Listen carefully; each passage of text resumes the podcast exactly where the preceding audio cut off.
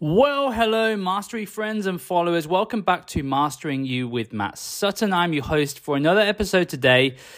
If you have ever felt like you're getting stuck in a rut, maybe you're not living life on your terms and you know that there is a path for you, you just don't quite know which turn to take. Um, I think you should listen to this episode. Today I'm speaking to professional speaker, TEDx speaker, well-being expert and consultant Leanne Spencer. Really enjoyed this episode with Leanne. Uh, Leanne specialized has specialized in well-being for over 10 years. She has 13 qualifications in exercise and nutrition, but she actually began her career in sales over 15 years ago, working in the bustling city of London. Uh, and that was before leaving in 2012 to set up her now award winning well-being company after suffering from burnout. Leanne is also the best selling author of three books. She hosts her own podcast and she's a Bear Grylls survival instructor. So, plenty of knowledge, expertise, wisdom to give you. And in this episode, we discuss lots of different topics. Um, obviously, we cover Leanne's own inspirational story and you know the impact of alcohol on her life, um, city life, corporate culture her own thinking of how health and fitness has evolved, why it's so important to make the most of now, and why a well being strategy in your workplace is no longer an afterthought, but it's really a must. So, yeah, lots of great tips, strategies in this episode to make notes on. Hope you enjoy it, guys. Here we go with Leanne Spencer.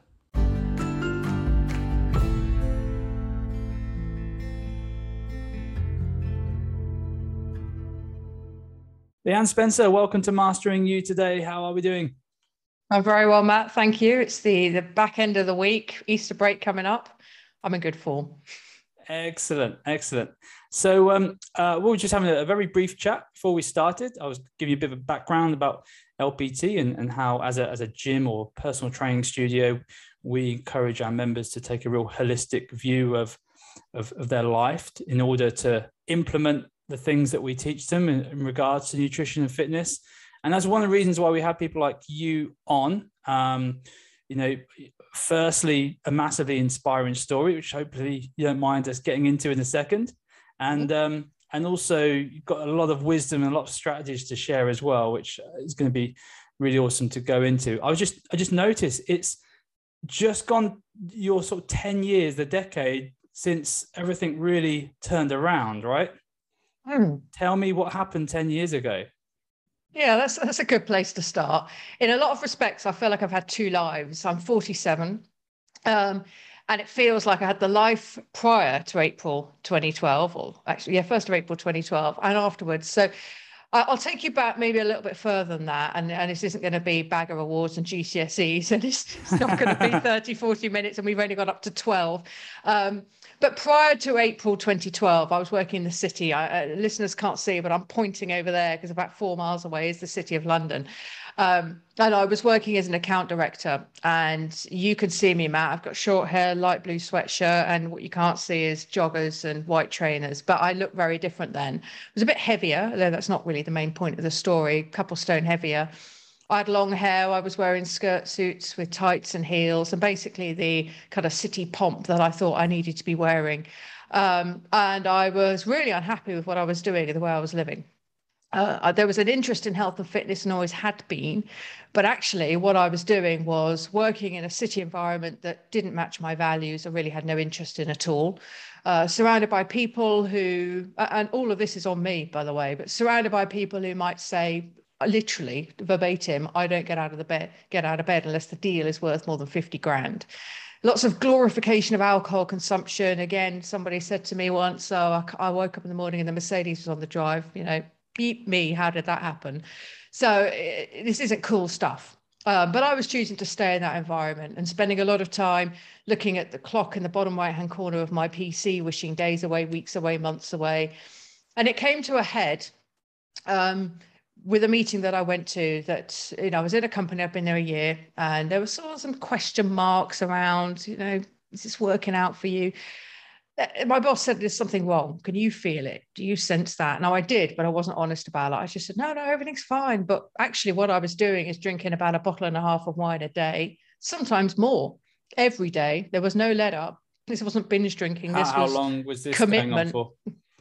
I have, I mean, all sorts of retrofitting when we need you.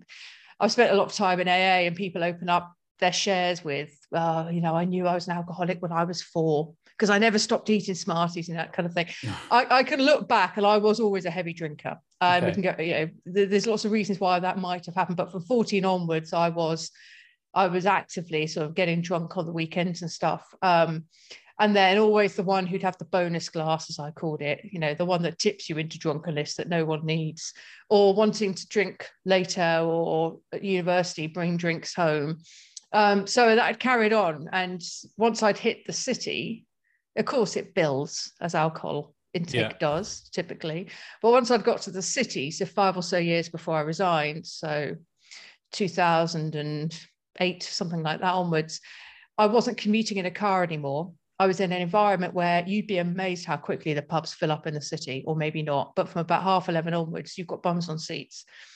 Um, and it just kind of snowballed from there. But I think one of the things half 11 in the morning. That, not me necessarily, but that's how early the pubs will open wow. and start to get busy wow. in the city. Yeah, yeah I'm, I'm a bit naive. I'm, well. I am a bit naive to this the, the city life.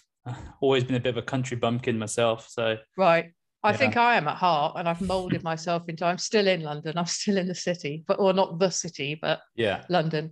Um, so it, it built up from there, and then it became fueled with dissatisfaction, lack of fulfillment, unhappiness, with the way I was living and the fact that I wasn't um, doing something I really wanted to do. You know, it kind of it kind of eats away at you if you're just not. I don't want to say living a purpose because it sounds so like oh, you know, but but doing something that kind of enjoy. is though, right? yeah, and yeah, meets your values. People that, that you want to be around who kind of reflect those values. So um, so it, it really built up from there. That's that's where that's sort of the preamble. So it had gone from half a bottle to a bottle to a bottle and a half a day. Um, yeah, and then you start to become dependent and you're kind of stuffed because if you don't drink, you feel anxious and shaky. So you have a drink and that takes the edge off the anxiety and the shakiness. And then you are stuffed mm. because it's hard to get out of that. Um, and I, I was going off to the sales meeting, as I say, and I was expecting a big order, which would get everyone off my back for a bit and I'd be the hero of the sales team. But I went into that meeting and the client was buying data from me to build a system for his client and his client had pulled out. So within 10 minutes of being in that meeting, I realized there was no big sales order, no hero on Monday. And that was the weekend that, that I used as a, I used that as a catalyst to make the big decision over the weekend to resign from my job, which was accepted very quickly the following morning. Um, and within a week, that was it the blackberry the laptop the pass the phone everything handed back and that was the 1st of april 2012 um, and stopped drinking alcohol with some assistance and started to look at what I could do that, you know, really excited me. So that's why I, I think of it as two lives, really. Mm. There was the whole, and, and I don't want to say that the first, so that would bring me up to what, 37, there wasn't fun in there and there wasn't some good work done and some success by my own marker. But um, I feel now in the last 10 years, I'm doing what I want, largely when I want. You know, values are really nailed down now completely different life, completely different lifestyle. Hmm. Lots, lots of thoughts on that. Like, I mean, I'm curious when you say that you just stopped. It sounds like the way that you said that there, that you just sort of stopped. You changed everything, and you just. How did you do that? I mean, did it? Were you so uh, like kind of unhappy to the point where and, and I do feel sometimes people need this. They need to get to the point where they're so frustrated or so unhappy that sometimes change needs to happen. Like change isn't going to happen until they get to that point. But yeah. then sometimes it seems that some people that point can do the opposite, and it can it can lead them down to a you know uh, a road that's let's say not not so towards their purpose. Like how did you yeah. make that change so quickly? It wasn't quick, I would say. Right. I'd say it was quick, but you know the the old cliche of it happened in a day, and it was years in the making. Um, I think fundamentally, if you want to make a change, and there's no distilling this down to a pithy sentence, but fundamentally, you need to want something else more than the current situation. And I can give you loads of examples of where that's worked for me. The most recent one is um, I, I love dairy based products, but dairy, without going into too much detail, makes my throat phlegmy. I'm a professional speaker, um, record my own podcast. I'm on other people's shows. You can't be clearing your throat and coughing all the time. So I gave up dairy for a month. Uh, the phlegm and the cough disappeared. I can now, I know, I know I don't have that issue. That was enough for me to say, okay, I'll get rid of dairy. I'll cut it out of my diet. I just wanted to be free of the cough and the sniffles and all the dairy irritation more than have the dairy. Mm. Um, but going back to the April 2012, I wanted to release this sort of huge pressure I felt I had around my shoulders. Um, and I wanted to make it, it, fundamentally, I knew that life is short and precious. It's very short, it goes really quick. And I mean that positively. And I felt I was wasting it. I was always looking ahead to the evening so I could go home, looking ahead to the weekends, looking ahead to the next payday, and not making the most of any of those minutes in those days, in those weeks, in those months.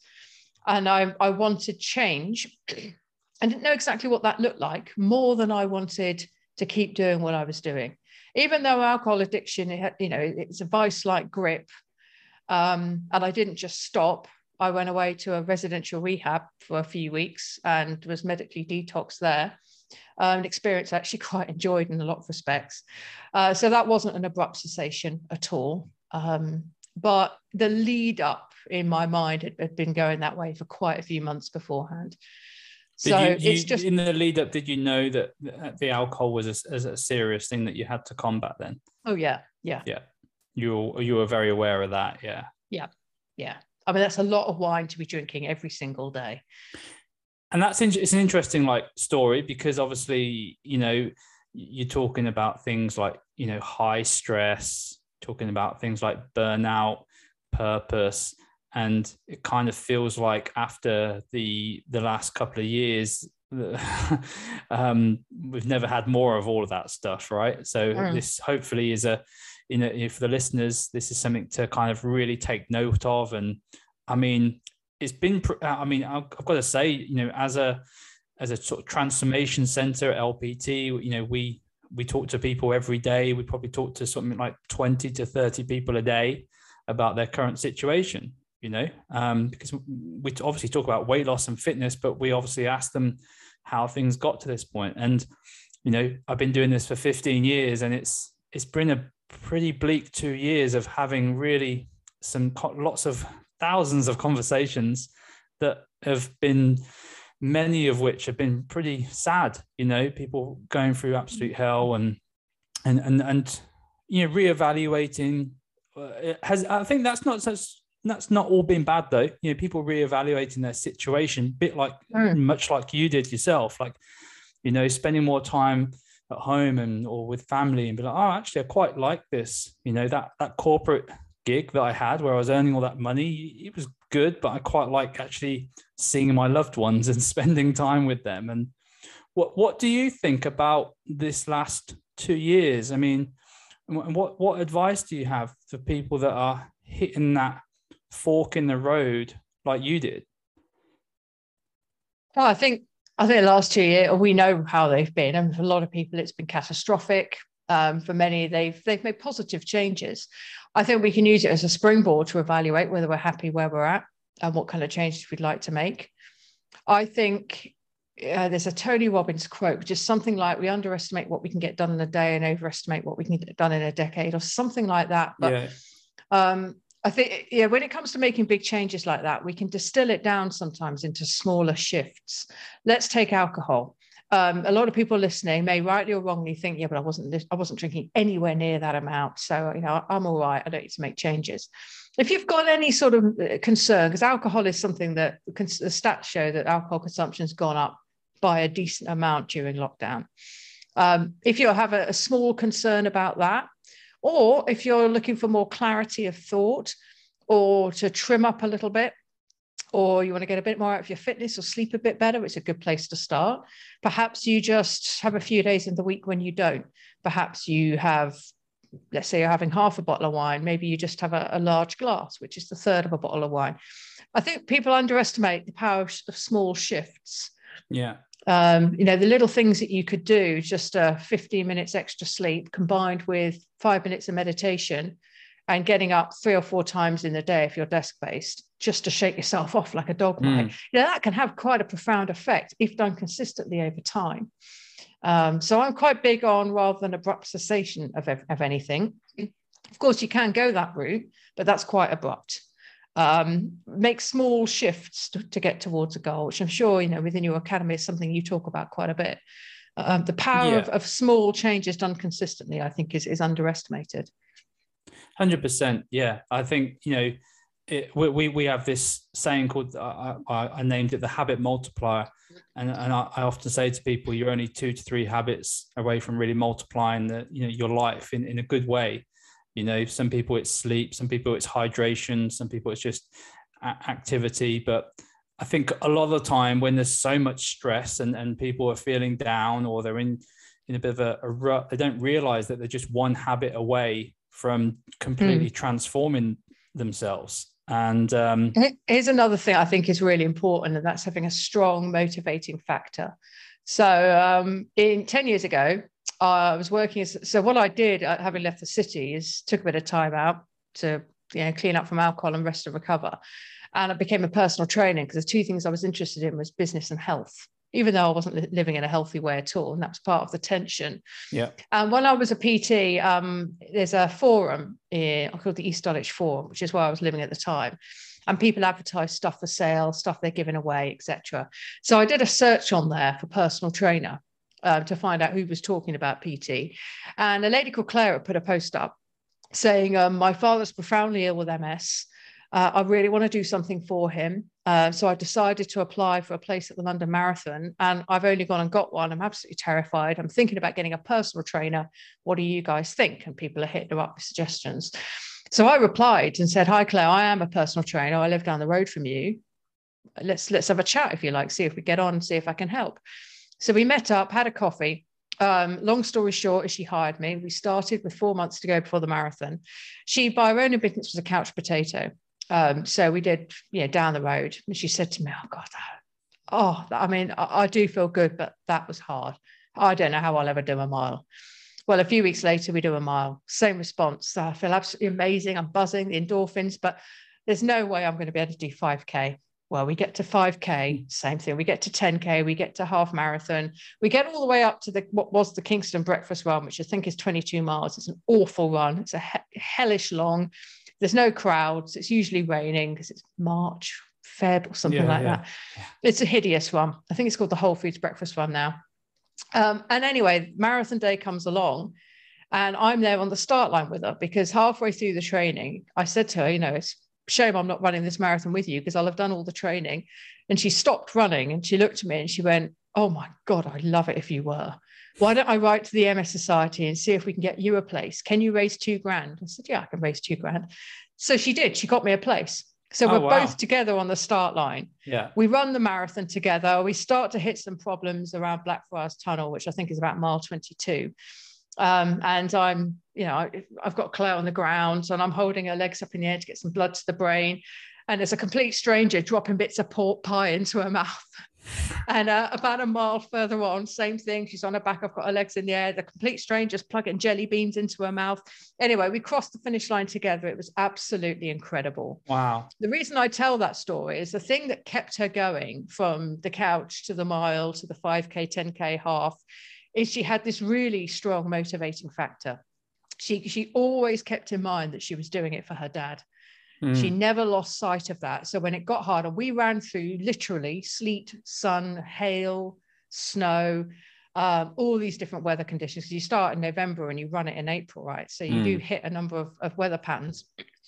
And the reason she was able to do that is because she just kept very anchored to the fact that she was running it for her dad. So the takeaway message for anyone listening uh, is, is stay anchored to that motivating factor. Whatever it is you're trying to do, make a new life for yourself, or create healthy habits around sleep because you're concerned about cognitive decline mm. or whatever it is just stay really you know whether you have a picture on the wall or a written down on a pebble on your desk or whatever it is. Stay connected. I- identify that strong motivating factor. Make sure it is the real motivating factor as well. Yeah. You know, weight loss is one where people say, I want to lose weight because, you know, and some people might look at them and go, yeah, okay, I get that. You are a little bit, or, or they may be more discreet, but actually it's nothing to do with weight. There's Yeah. something else that they want to get done that's too big, too scary to articulate. So make sure it's the right motivating factor and stick with it. Yeah, I 100%. I always say no one wants to get fit. No one wants to lose weight. Everyone wants the feeling that those two things give them, you know? Yeah. Um, but but also, like you say, I think a lot of the time with goals, like it's just sticking on that topic, is like you just mentioned one there.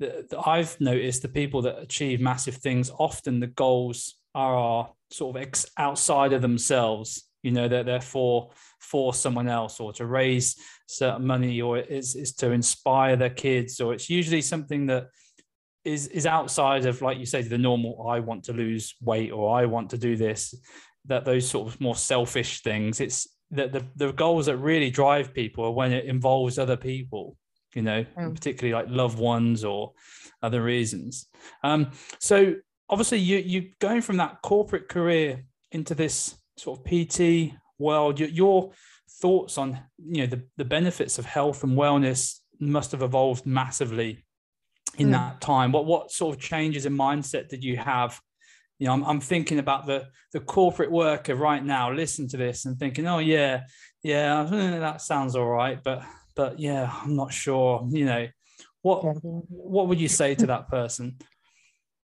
So when we when I started out as a PT, I'd say my my ideas were fairly unevolved. You know, it was it was about fitness, pure fitness. But what we discovered, um, say we, because it was me and a small team of trainers after a year or two. But well, let's let's talk about me. What I discovered is a client would walk, as we were park based, would walk into the park for their session, and they would be exhausted. You can see they've had a hell of a day, but they want that blistering HIIT session that they think they're buying.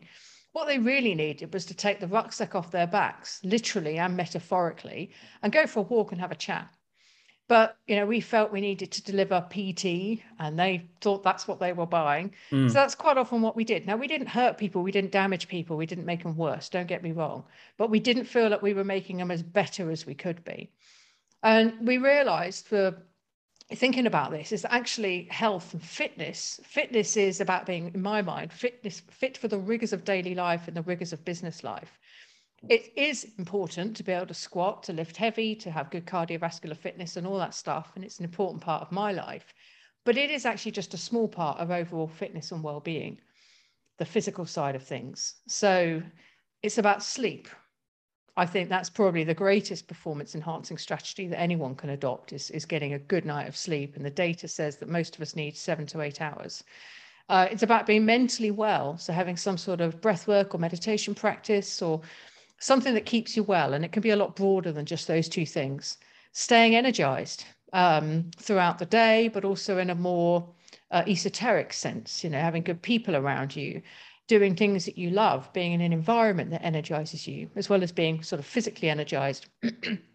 um, digestive health, where you really started to drill into, I mean, it's a minefield, but Mm. you know, how the delicate ecosystem of bacteria in your gut can affect your mental and your physical well-being. And that's really interesting. You know, what we're starting to discover about the relationships between obesity, depression, cancer, heart disease, and your microbes. It's fascinating and body composition as well you know it's not just about calories in calories out. A calorie isn't a calorie it's it's how you sleep. Sleep can be uh in fact we worked with a couple of clients years ago uh, who lost significant amounts of weight.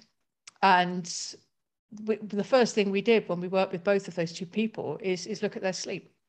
Yeah. Because you know the relationship of sleep with leptin and ghrelin and so on. Yeah. Um, and all of those things make up a kind of holistic fitness program for me. And it, it could be other things as well, but that fundamentally is is kind of it. And what do you feel like? Because this is the, I mean, we, we cover all of that on. So on our six week kickstart, we, we have trainings on sleep, on habits, on time management, on on, on every factor. Um, but it's always a tricky one because you know it is like health and well being. I don't think there's really anything more complex, you know, than the human the human body. We we still we really don't know. Like in in a hundred years time, you know there'll be so much more information and, and we'll be like wow we really didn't know much back then uh, i'm pretty sure of like like you said like the the microbiome i mean there's just a whole minefield really um, mm. but it's it's trying you know one of the biggest challenges i have as a, as a coach is really trying to encourage people to adopt that bigger picture holistic view of their health and wellness. Not throw away the scale because yeah it, it's one metric of many we can use to gauge progress. But you know we'd certainly we, we just we just have so many people that have become defined by the scales and you know mm. they've, they've done all of their you know slimming club stuff before and you know that, that just everything is defined you know like like the, the corporate defines success by purely how much is in their bank account you know um, many dieters define success just by what the scale says. And like you just you just reeled off loads of different aspects of health that can have an as you know have an impact on that. And it's so the big challenge is for me is really trying to get across. And it's one of the reasons why i do this podcast is to use this as a, a longer form outlet for people to, to try and encourage that message of, of mastery self mastery mastering you as a whole mm. and, and always chipping away at those areas that we, we all have let's face it i mean i follow some of the biggest gurus in the world but they'll be humble enough to tell tell us what their you know struggles are, what their challenges are. It's part of being human. Is we all have our flaws, and but it's it's for me getting that through to people and really sort of accepting. Okay, I'm going to have my flaws, but let's just chip away at where are the big areas that I can start to get momentum. What what do you do? You, do you understand what I'm saying? Well, what's your sort of yeah? I mean, it's interesting you mentioned the word scales, and I was kind of hoping we'd get onto this because my philosophy around um, body composition management, what others might call weight loss, is that actually if we focus more on fitness and less on weight, if we focus more on what we feel when we become physically fit and the enjoyment we get from working out or exercise or looking after ourselves and not on the aesthetic, we'd be a lot happier and probably a lot leaner as well. And it's yeah. uh, I talk about this in my TEDx talk, which is about eight no six years old now, and it's called "Why Fitness is More Important Than Weight."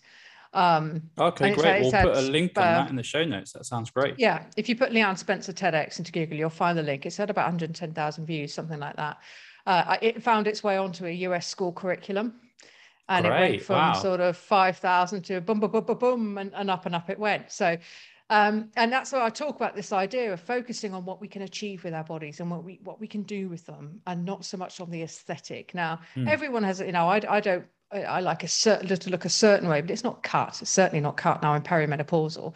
It's but it's fit and it's a strong body, um, and and I focus on what I can do with it, the places it can take me, the stages I can be on, you know, the the fun stuff that I can do. Yesterday, I took my godson to a car showroom. Now, you don't need to be fit to do that, but you know, that mm. I focus on the journeys it can take me on yeah. rather than what it looks like. And I think if we started to do that, we'd be a lot happier if we focus less on the aesthetic of fitness or what we think that should look like. Yeah. A lot of the body types that people aspire to are athletic, and people do not appreciate what it takes to get that sort of physique. Um, it's understanding you, yourself, isn't it? And we have this conversation a lot on this podcast, but having that self awareness to know what what's actually important to you, what your values are, and not being injected by others, whether it be the mainstream magazines or what the TV programs are telling us we should look like. You know, yeah. I, I, LPT we call that a purposeful transformation. So you know the transformation whatever that means, because it's quite a markety gimmicky word transformation but if you get really mm clear on what transformation means to you, or LPT, we basically call it non-regression, but a purposeful one is one that, like you say, actually has a purpose. So I'm getting fitter because, you know, I want to be able to be productive at work, or I want to be able to play with my grandchildren, or whatever that thing is. That again, it, when you link that purpose that we talked about earlier to your bigger motivator, um, mm-hmm. it makes it easier to stick to the habits that you know you need to be sticking to but it yeah. takes just takes a little bit of work did you go through that journey yourself like that sort of personal growth like doing the whole core values you know like vision or like or did you have follow any structure or did you just this decade this last decade that you've sort of made this change was it just a, sort of slow burning uh, effect or were there any mm. big courses or books that changed your life Oh, I mean, I'm an avid reader. There's loads of books that have been really pivotal, but one thing I'm not very good at is remembering titles on the fly. um, some may come to us. Um, there's a book that I've read quite recently by Glennon Doyle called Untamed, which definitely stands out in my mind. Um, and that's an absolutely brilliant book. It really it's written probably more for for women than men, but that's not to preclude men reading it. Um, and that's a brilliant book just for for sorting through values and for helping people realize that the only person they need to the only person they shouldn't be letting down in their own lives is themselves you know be clear on what you want from things um, the answer to your question is it was slow, uh, and I think it should be. You can't do these things quickly. Um, I gave up alcohol, and that immediately helps you to get clear on who you want to be surrounded by, what you want to be doing, how you want to be spending your time, how you want to show up in the world. Uh, and then it's a slow process, I'd say, that continually goes on and evolves. And I feel like a completely different person, really, to 10 years ago. I look, mm. even five years ago, you know, Facebook does a great job of reminding you what you were doing five years ago. And I feel, you know, look, uh, the way I'm sort of earnestly looking at the camera because I've only just started talking to a phone, um, shooting videos, and the messaging and, and just what we were doing in life as well. It's, I'd say there's been more of an acceleration in the last few years in terms of progress by my definition, yeah. um, not by anyone else's. But yeah, it's definitely slow. I mean, it, when you're making as many changes as I was making, it's not going to happen quickly. And I think quick change is possible, but it's short term and it doesn't last. You have to do these things slowly, get everything, the mind and body yeah. used to the new pattern, um, get everything sort of settled in. Um, like, like I think you, that's a that's just to just to sort of harp that point. I think that is anyone listening like that is such an important point because so many people want the the the quick result, the fast result. I want to lose a stone in five days, so you know I want to do that diet where you know, but ultimately it needs to be a relatively slow process in order for it to stick. You know, if you're gonna if you're gonna build these habits, um, and I, and I know myself, I'm just learning about the the brain, the neuroscience of the brain. You know, it takes reps, you know, um, repeated reps of the consistent habits to make it easy. But that is a it is a slow process. Um, but if you want to to stick with things, then it, you need to understand that it needs to be slow. If, if it is fast, that's actually a red flag, in my opinion. Mm. The chances are of you getting a real fast result and then sticking with it are very slim. Yeah.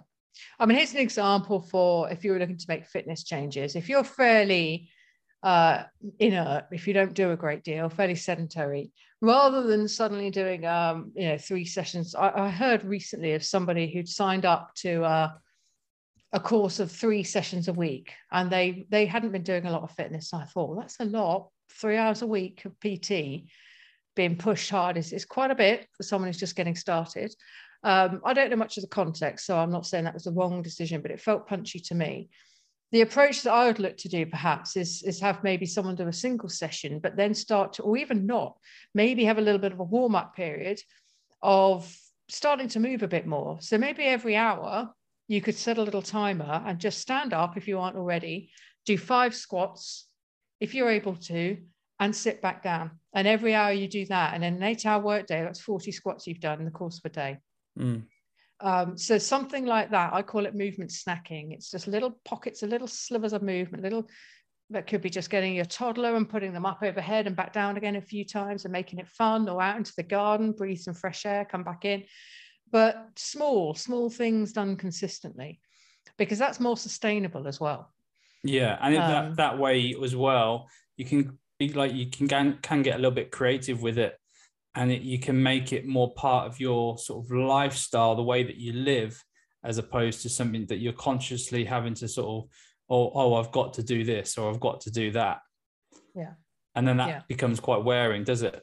Um, yeah. This being really cool. One, of the last things I want to sort of touch on is is just I know, I know you do some work with helping you know encourage well-being in the workplace and this is a topic that i'm really really passionate about um, we've been doing some work with companies ourselves over the last few years, and I just feel like it's one of those areas that really needs even way more um, exposure and, and work. I, feel like um, it, and it's, it's, also an awkward one for a PT because I don't know if you had it when you were a PT, but when you would do the initial appraisal for someone and you'd go into you know their work and obviously particularly these days with people working from home more is they tell you how sort of sedentary they are. They're working from home they're sitting at their desk all day or they're, they're a salesperson so they're in the car.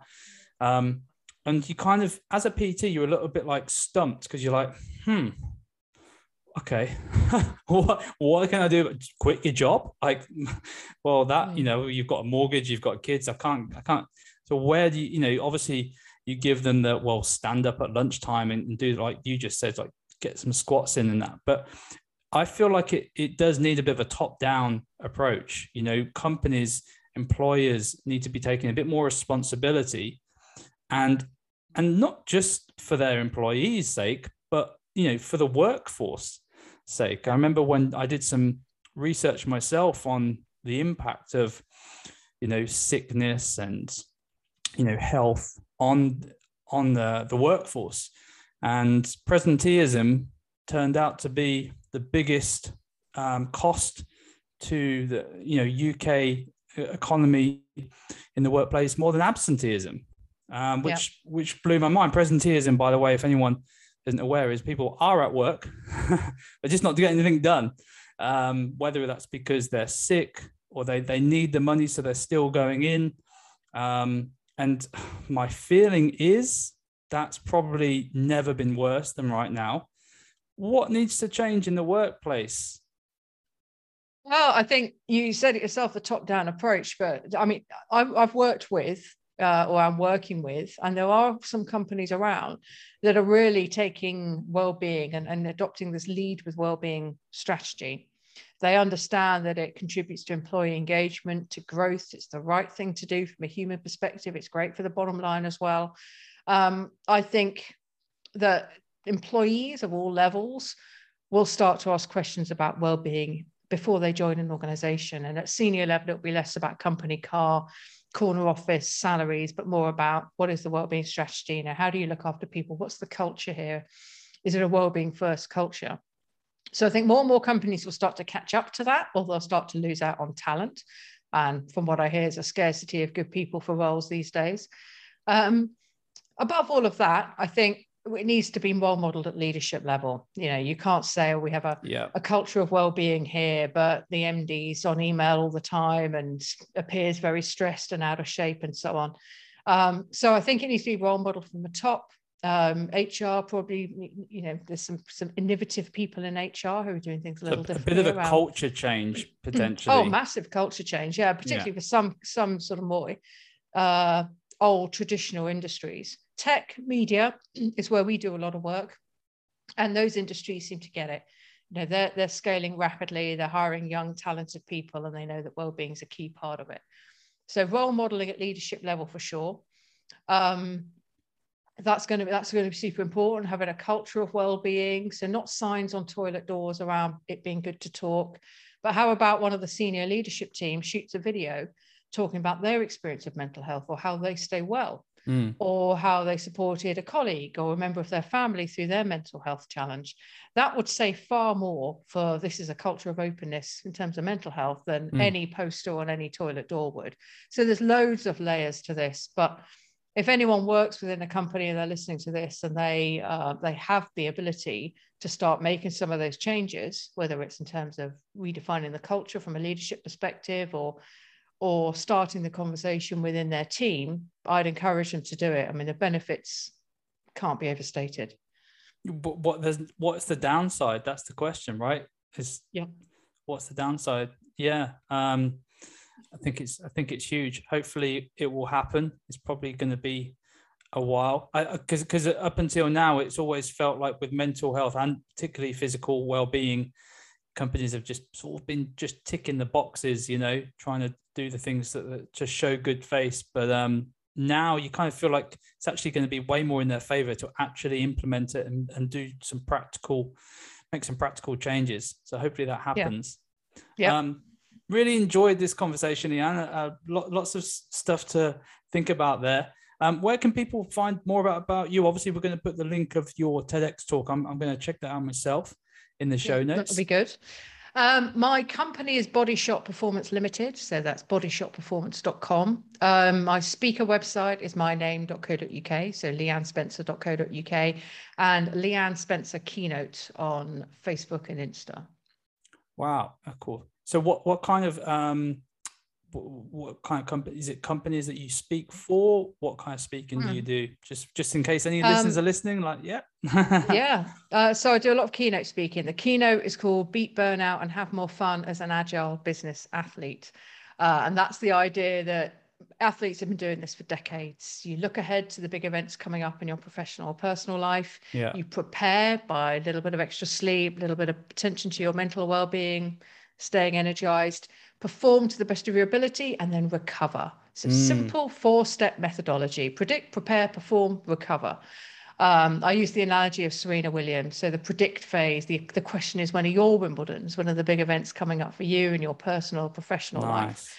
So, uh, I've spoken to companies like Britvic, DAZN, Zurich, um, a large cinema chain in the UK. I'm speaking for in two weeks' time. Um, and I don't mean to sound mysterious, but they've I'm not allowed to speak about you know, their conference yet.